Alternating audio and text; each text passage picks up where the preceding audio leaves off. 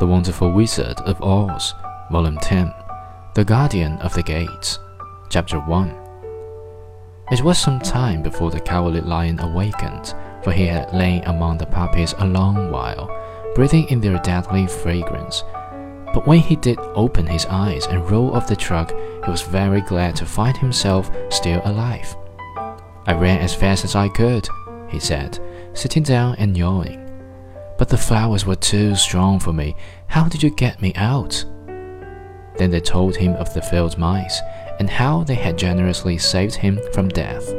And the cowardly lion laughed and said, I have always thought myself very big and terrible, yet such little things as flowers came near to killing me, and such small animals as mice have saved my life. How strange it all is! But, comrades, what shall we do now? We must journey on until we find the road of yellow brick again, said Dorothy. And then we can keep on to the Emerald City.